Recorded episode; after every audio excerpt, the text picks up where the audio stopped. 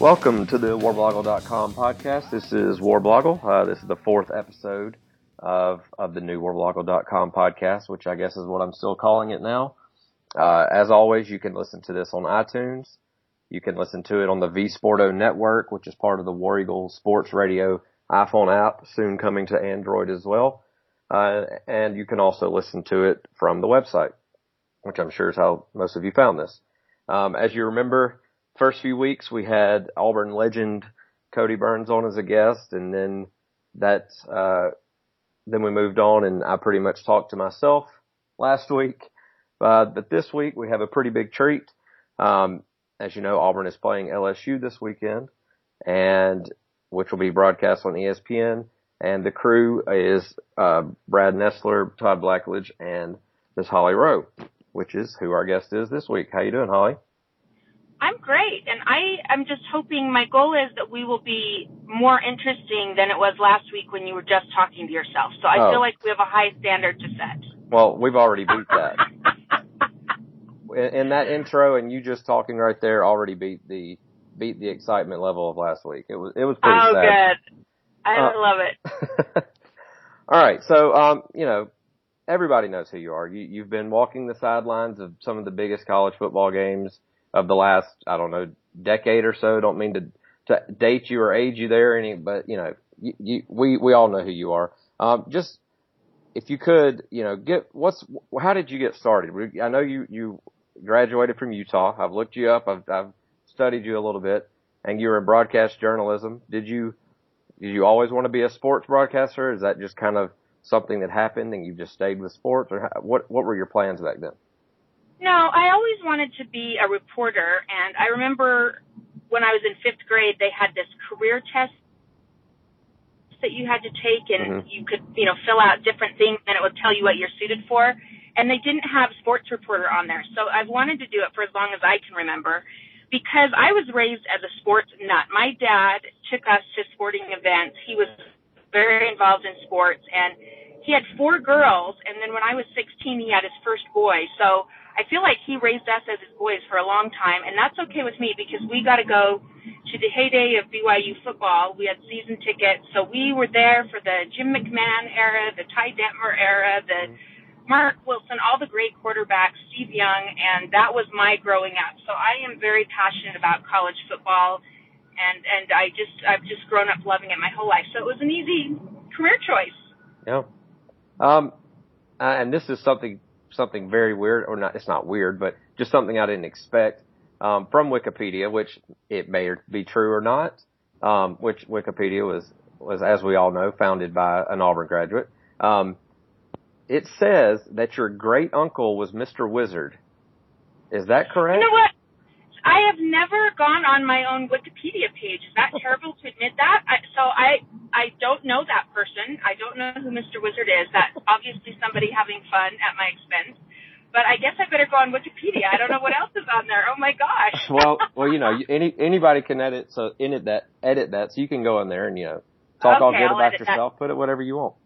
Oh my gosh. You know, a lot of people think that Dave Rowe is my father. He, Mhm. you know, obviously covered Southern sports for a long time with that SEC network and package and he's not my dad, but I will claim him. I got to meet him a couple of years ago and he is this big, giant, strapping guy and you know, I'm five three, my dad was five three, and so we got a real kick out of it. And so we decided I'll adopt him and he'll adopt me as his only daughter, but he is not my real dad.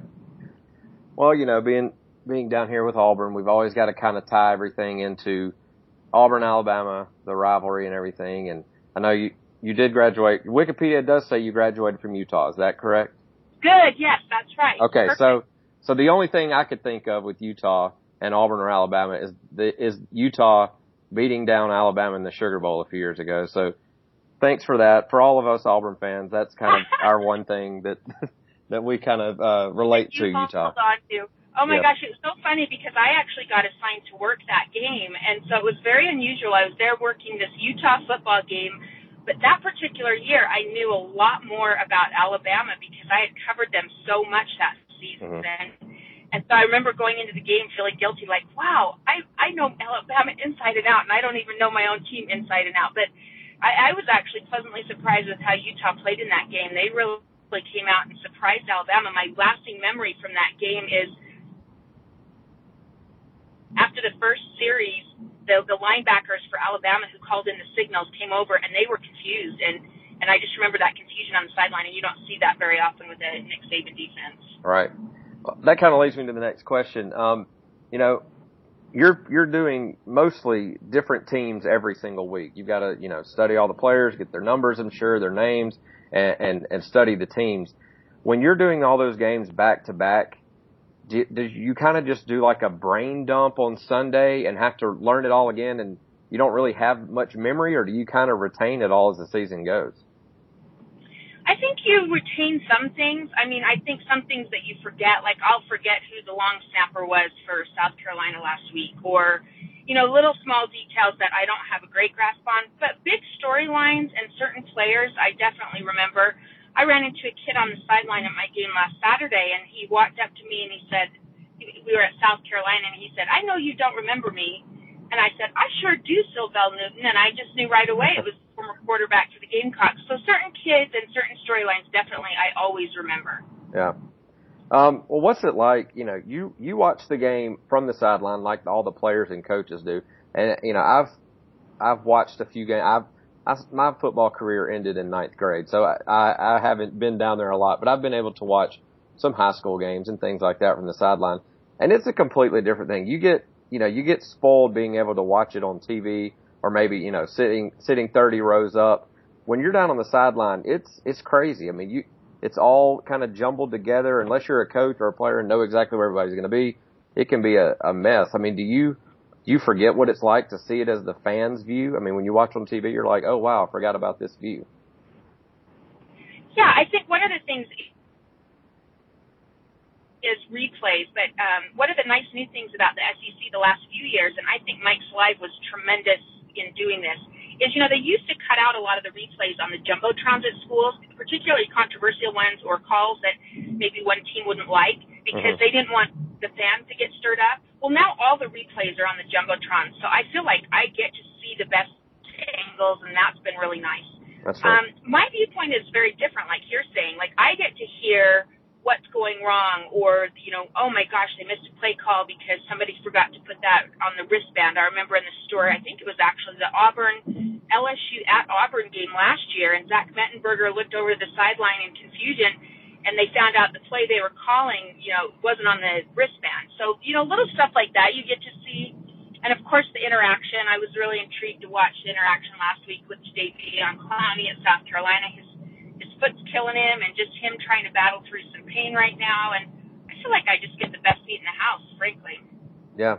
I mean, but also on the sideline, you've got the danger that, you know, that everybody's got of being run over on a, you know, and you're down like on the 10 yard line and you may be, you know, talking to the guys up in the booth or something and here comes a play behind you. Have you ever been hit or run over on the sideline?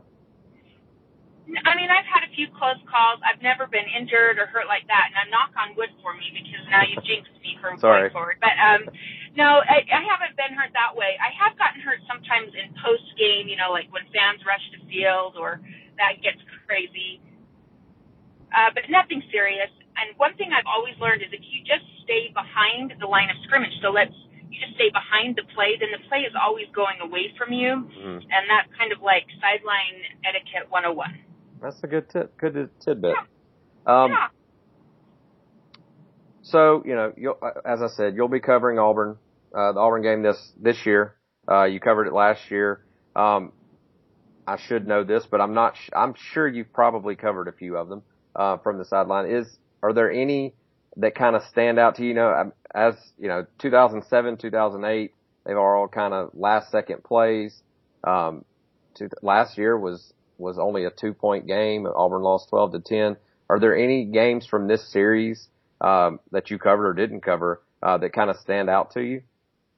Well, I think the series overall stands out because I've done, I want to say three or four of them over the last, oh, I don't know, 10, 12 years. And one thing I think people don't know is that this is one of the best games in the SEC year in and year out. Like everybody knows about LSU Alabama. You know, now everybody's really focused on Alabama, Texas A&M. And I feel like this is one that's been kind of hiding under the radar. This is one of the hardest hitting, most physical games I cover all year. And last year was a great example is, you know, everybody knows the year that Auburn went on to have. Well, LSU was a pretty good team last year and Auburn hung right in there with them and actually controlled the game for large stretches of the game. So I, I it's just one of those weird games that I wish people talked about more, and we just have to get the word out there. Is it's a good, clean, hard hitting, hard hitting physical series that I think is one of the best in the SEC. Yeah, I mean with with Alabama kind of rise, as, rising back to the top, it, it, the Alabama LSU rivalry has you know obviously taken more of a national uh, national prominence, I guess you could say. But you know this this series is crazy. There's been the game where LSU scored and it registered on the Richter scale from the from the, the earthquake game. The earthquake Absolutely. game. And, yes. I mean, there it's there was the game where the barn burned in the background of the stadium in Auburn, you know, late '90s. So you know, this it being down in Death Valley does mean a whole different ball game than than playing it in Jordan Hare. But uh, you know, we'll we'll see. Oh, uh, and don't forget, one of my favorite ones was um, Tommy Tuberville was at Auburn, and they go down to uh, to LSU and they have the game dang near won, and poor kid kicker misses some field goals, and then LSU goes for it mm-hmm. on fourth down and wins the game at the last second. And you know that was a gut wrenching game. So uh, there's been all kinds of crazy games in this series. It, it feels like you know one of the better underrated series. Definitely, definitely. Um, so I'm not sure how much of Auburn you've gotten to see. I know you you've probably been studying this week to cover uh, the game, but you know what what's something that kind of stands out to you from this team? What do you like about this team? Well, first of all, I, do, I definitely like, I've already gone over some of the stats and I watched part of the Mississippi State game today. And I like that they're playing with confidence on offense. I mean, they have, I want to say something insane, like 10 or 12 receivers that have a catch, mm-hmm. Including, I was very intrigued, Nick Marshall, the quarterback, has a 36 yard reception. So Gus Malzahn in his press conference today was talking about how their offense really needs to keep gaining confidence and play with more confidence, particularly in the passing game. But to me, this game comes down to how quickly the Auburn defense can get it together because LSU is rolling. I had them the first game of the season and Zach Mettenberger has really found some chemistry with two of his receivers in particular, Jarvis Landry and Odell Beckham Jr. And I mean, they are rolling and then talk about the way they can run the football. So the defense of Auburn has to make some changes and make some difference in this game for, for them to have a chance, I think. Definitely. And that, I mean, that's, the defense has, I mean, compared to last year, been leaps and bounds uh, better than they were. Um, still got a ways to go to to kind of be that traditional Auburn defense that that we knew. Um, but you know, this is this is going to be a humongous test uh, with LSU kind of being the more traditional offense than Auburn has seen uh, in any game this year. Really, um, I don't know that it's going to be a different challenge, but hopefully they can step up to it. Um, so just a fun question. Though, obviously, with Todd Blackledge, he does Todd's Taste of the Town every week. Um, do you ever get to? Does he ever take y'all to where he's going? I've always wondered this. Do y'all go? Oh, he does. Oh, we have. Oh, yeah. We have eaten our way across America with Todd Blackledge, and it is so fun because people are so excited for him to be there, and they roll out the red carpet, and we have had some great times. Now, I haven't gone with him yet this year because I feel like I am forever on a diet in my life. But I am like, oh, he went to a place last week in South, uh, Columbia, South Carolina, and I don't eat beef. I've never had a hamburger in my life. Wow. And the hamburger he had last week, I'm seriously reconsidering my position because it was unbelievable. Yeah, it al- looked good anyway. yeah, he always goes. I mean, when he comes to Auburn, he goes to the exact places we want him to go. I mean, it's it's those undiscovered you know, nobody, it's kind of a local establishment usually. And it's just one of those places. It's just like, yeah, nobody knows about that when they come to Auburn and, and he's getting it out. So that, I don't know. I've always loved that segment. Um, so and I've always just wondered if it, if it's just him rolling up or if everybody gets to go. Oh no, we go. And one of the fun things is sometimes we get to go on the scouting trips with him. So, uh, oh yeah, two weeks ago I did go on the scouting day with him where he'll go around and he'll eat at two or three places and scout it out and make sure it's what he wants and that he really, you know, recommends it. And so we did go to a really good breakfast place, uh, Mama's Boy in Athens. I had forgotten about that. So it's fun. He does the scouting work, and I mean that guy can eat, and it's it's impressive. All right. Um, so to kind of somewhat wrap this up, I've got 10 questions, 10 quick, well, 10 rapid fire questions and then, or five rapid fire and then five word association.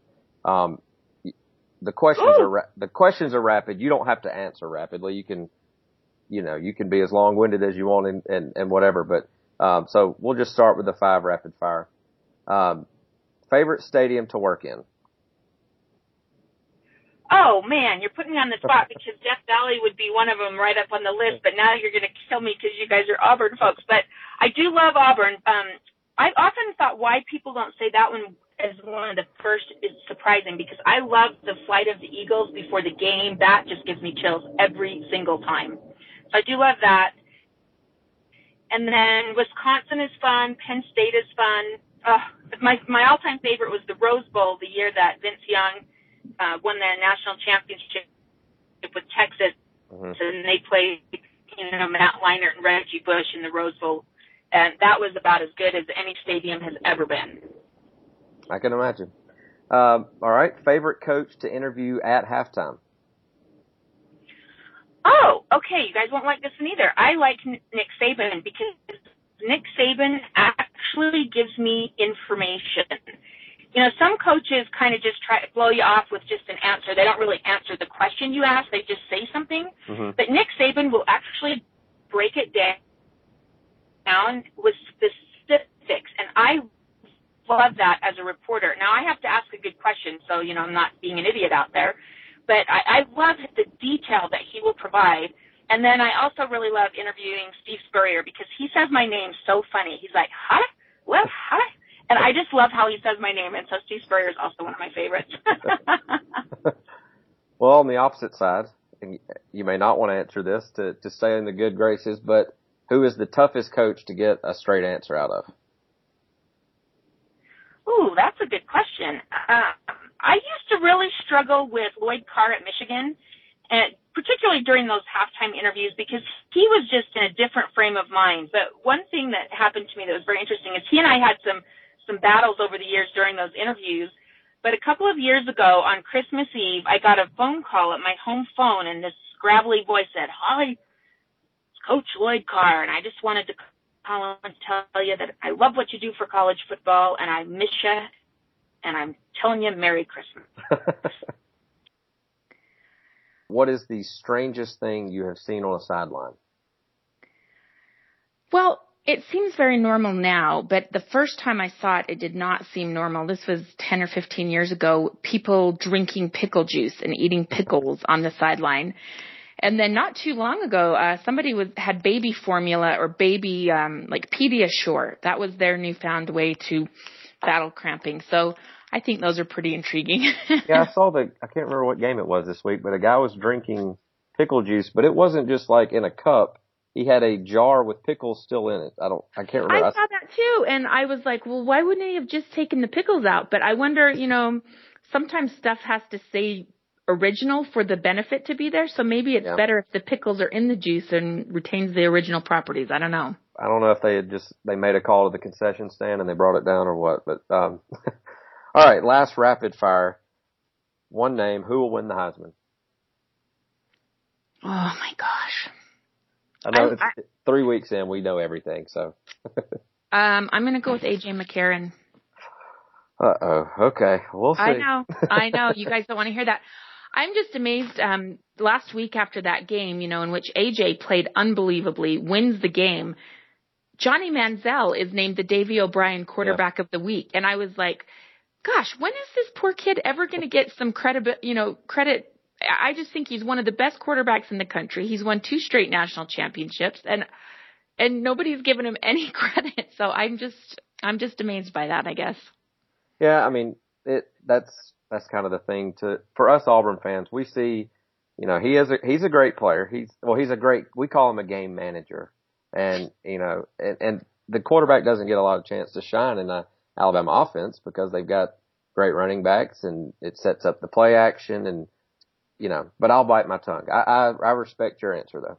He doesn't lose many games. I know he Right. lost a critical one last year, but to me, I think he's very underrated with how he throws the ball, how he runs the team, how he gets them in and out of plays. And so it's early, you know, another dark horse that it's too early, but Odell Beckham Jr. for LSU, hmm kid is balling out right now. I mean, he has, he had something like 250 something yards of all purpose yardage last week. He had a hundred yard blocked or missed field goal return for a touchdown. Yeah, that's that's scary. That I don't want to hear that this week, but okay. All right, last little bit. Word association. I'm going to give you five names. Just give me the first one or two words that pop into your head when I say their name. All right, uh, Les Miles, Funny. Nick Saban, Process. Cam Newton, Charming. Nick Marshall, New. Gus Malzahn. Fast. All right, I agree with all of those. Yeah, and I don't mean fast in a racy way. I mean, I love watching him. I've gone to practices when he was the coordinator there and he would wear the headsets Mhm. on Thursday practices and practice getting the calls in quickly. And that always really impressed me because that's a little small communication detail that coaches could easily overlook. So I've, I've, I've always been impressed with his tempo, how quickly he can process and get calls in. It is hard to do that. So I appreciate that about Gus. Yeah. That, I mean, that's why I like him. I like fast, you know, a lot of defensive minded coaches don't like it. And, and as we've seen in the off season, um, but you know, it works. It's, it's, it's what's working in college football right now, at least. We've, we've seen with Texas A&M and Auburn's already miles ahead of where they were last year, um, Yeah. from that change. So, all right, Holly, um, good luck this weekend. I'll, I'll be down there. Maybe I'll run into you somewhere if, I don't know. Maybe I'll. Oh, please come oh. and say hi. But can I do one last shout out? Oh yeah, definitely. Um, I'm very excited about the new Auburn hire for softball coach. He is, I've covered him at the World Series for many, many years. Clint Myers, he came from Arizona State.